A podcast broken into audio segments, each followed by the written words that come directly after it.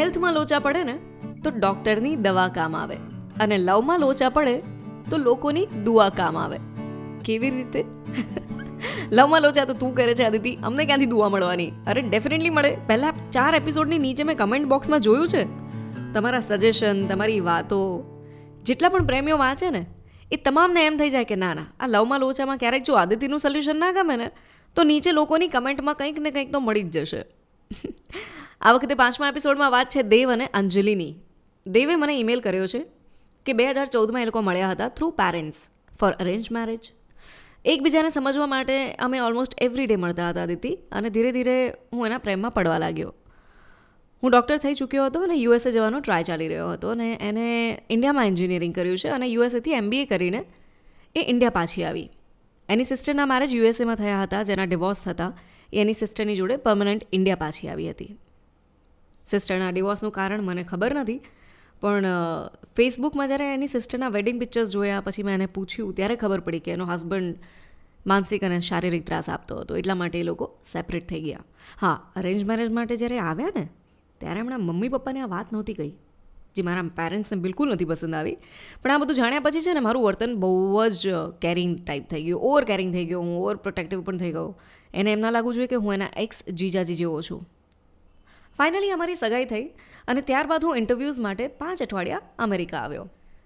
એ વખતે ઇન્ડિયામાં એ મારા ઘરે આવતી જતી, ક્યારેક રહેતી, પણ એનું અપબ્રિંગિંગ સખત અલગ હતું. એને જે વાતાવરણ જોઈતું હતું એ મારા ઘરમાં એને મળ્યું જ નહીં.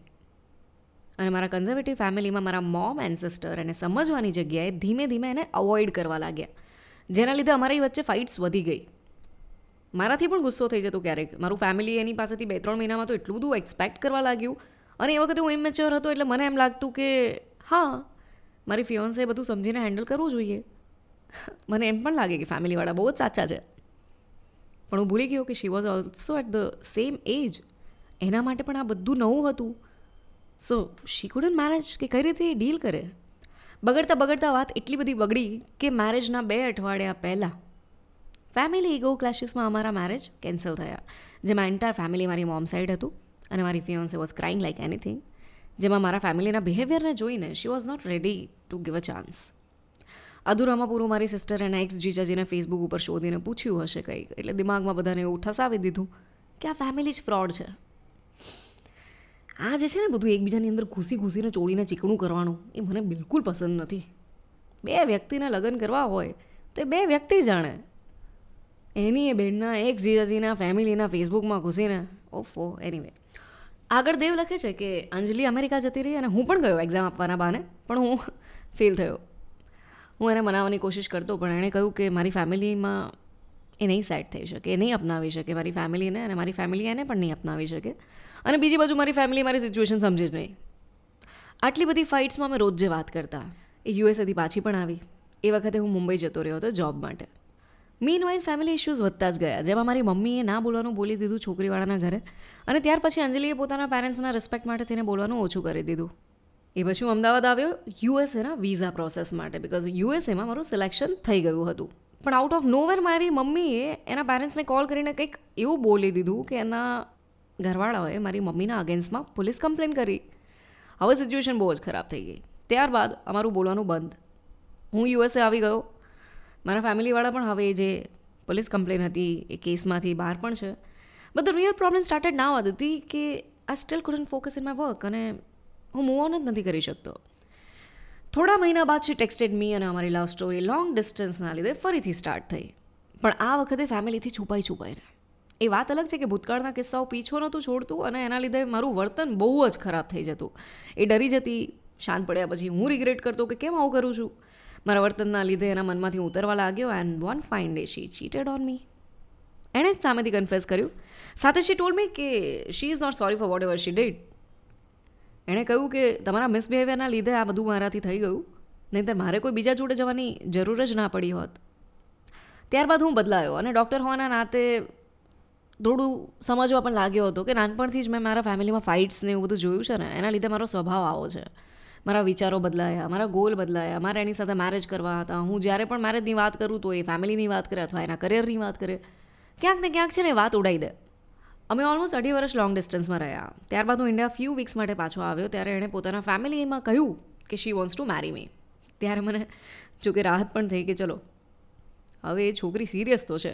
સાથે સતત એવું પણ લાગતું કે એને કંઈક ખૂંચે છે.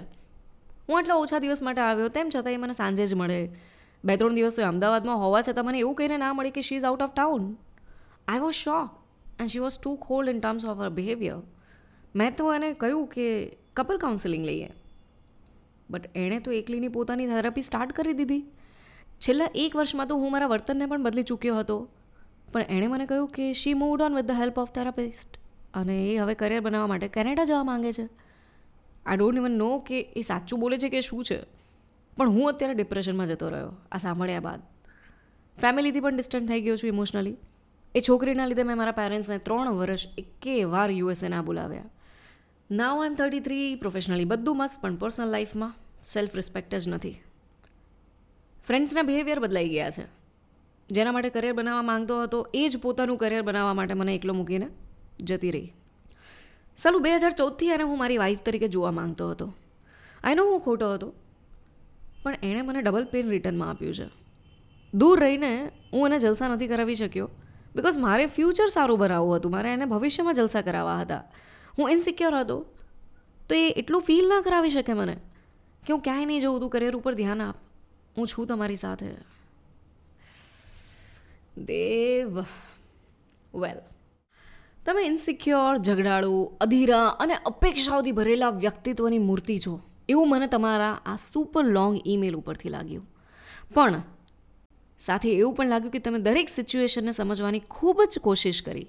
તમે દરેક જગ્યા ઉપર કરેલી ભૂલો સ્વીકારી છે જે તમને એક સારા વ્યક્તિ બનવામાં હંમેશા મદદ કરશે. સેલ્ફ એનાલિસિસ જે માણસ કરી શકતો હોય, જે માણસ પોતાની જાત સાથે એવું સ્વીકારી શકે ને કે મારામાં ખામી છે, એ માણસને છે ને સુધરતા કે બદલાતા કોઈ નથી રોકી શકતું. તમે પથરા જેવા નથી. પેલો હોઠીલો પત્રો હોય ને કે જે ક્યારે સુધરે જ નહીં. એવું તો બિલકુલ નથી તમારામાં. હા, તમને સૌથી વધારે હેરાન ત્રણ વસ્તુએ કર્યા છે. એક તમારી કાયરતા, એક તમારી ઇનસિક્યોરિટી અને ત્રીજું તમારી અપેક્ષા. જરૂર હતી ત્યારે તમે અવાજ ના ઉઠાવ્યો, એ તમારી કાયરતા. એને સતત ખોવાનો ડર એ તમારી ઇનસિક્યોરિટી અને એ પણ તમને સમજે, તમારા જેવું જ વર્તન કરે, તમને સરખો પ્રેમ આપે સ્પેસ આપે, એ પ્રકારની અપેક્ષાઓ. આ દિલનો આ જ લોચો છે યાર. થોડો પ્રેમ મળે ને એટલે ક્યાંક એને ખોઈ ના દઈએ, એના ચક્કરમાં આપણે એટલા પ્રોટેક્ટિવ બનીને એવું વર્તન કરીએ કે સામેવાળો ગુંગળામણ અનુભવે અને આમ ગભરાઈ જાય. તમે તેત્રીસના છો. સો એ છોકરી પણ તેત્રીસની હશે. અઠ્યાવીસની ઉંમરે તમે લોકોએ વાતચીત શરૂ કરી હતી. That too for arrange marriage so જેમ તમે લખ્યું, એમ એણે પણ તમારી સાથે ટકાવી રાખવા બનતા બધા જ પ્રયત્ન કર્યા. તમે પણ કર્યા. પણ જ્યારે હવે મૂવ ઓન થઈ ચૂકી છે with the help of therapist પછી તો આવનારા તમામ દિવસો એ અફસોસ કરવામાં ક્યાં વેડફવાના? કે જતી રહી. એની જગ્યાએ તમે તમારા જાતને પ્રેમ કરતા શીખો ને. ફેમિલીથી નજીક આવવાની કોશિશ કરો. મિત્રો સાથે ફરીથી વાતચીત કરવાની કોશિશ કરો. એટલું દૂર ક્યારેય કોઈ જતું નથી કે ફરીથી પાસે ના આવી શકે. ખાસ કરીને મિત્રો અને ફેમિલી એ ચોક્કસથી તમને મદદ પણ કરશે આ બધામાંથી બહાર નીકળવા માટે. નસીબવાળા છો કે ખાલી પર્સનલ લાઈફ જ ડિસ્ટર્બ છે? ઘણાની તો પર્સનલ ને પ્રોફેશનલ બે ખરાબ હોય છે. अब जाने वाले को तो कोई रोक नहीं सकते पर हाँ उसका शुक्रिया हम ज़रूर अदा कर सकते हैं क्योंकि उसकी वजह से आपने खुद को एक ऐसा नया वर्जन दिया है जो शायद आने वाली लड़की को बहुत पसंद she help you to be a better person so મનના એક ખૂણામાં સારી એની યાદો જે છે, એનું પોટલું વાળો, મૂકો, એનો આભાર માનો અને જીવનમાં આગળ વધો. શાયદ ગુલઝાર સાહેબને લિખાઈએ. कि तकलीफ खुद की कम हो गई जब अपनों से उम्मीद कम हो गई कितनी परफेक्ट है ना आपके लिए ये लाइन्स આઈ હોપ કે મારી વાતો મારા સજેશન્સ કે પછી મારા વ્યૂઝથી પાનખર ઋતુ જેવી આજે તમારી લાઈફ છે ને એમાં વસંત ઋતુ જેવી બહાર આવે અને મારી વાતો ના ગમે તો કંઈ વાંધો નહીં લવમાં લોચાની ઓડિયન્સ અદ્ભુત છે એ દરેક વ્યક્તિ પોતાના મંતવ્ય સોએ સો ટકા દરેક પોડકાસ્ટની નીચે કમેન્ટ બોક્સમાં લખે છે. જે ઓલમોસ્ટ બધા આશિકોની ફેવરિટ વસ્તુ છે. So ya that's it for now time to say good bye from me Aditi Raval keep smiling.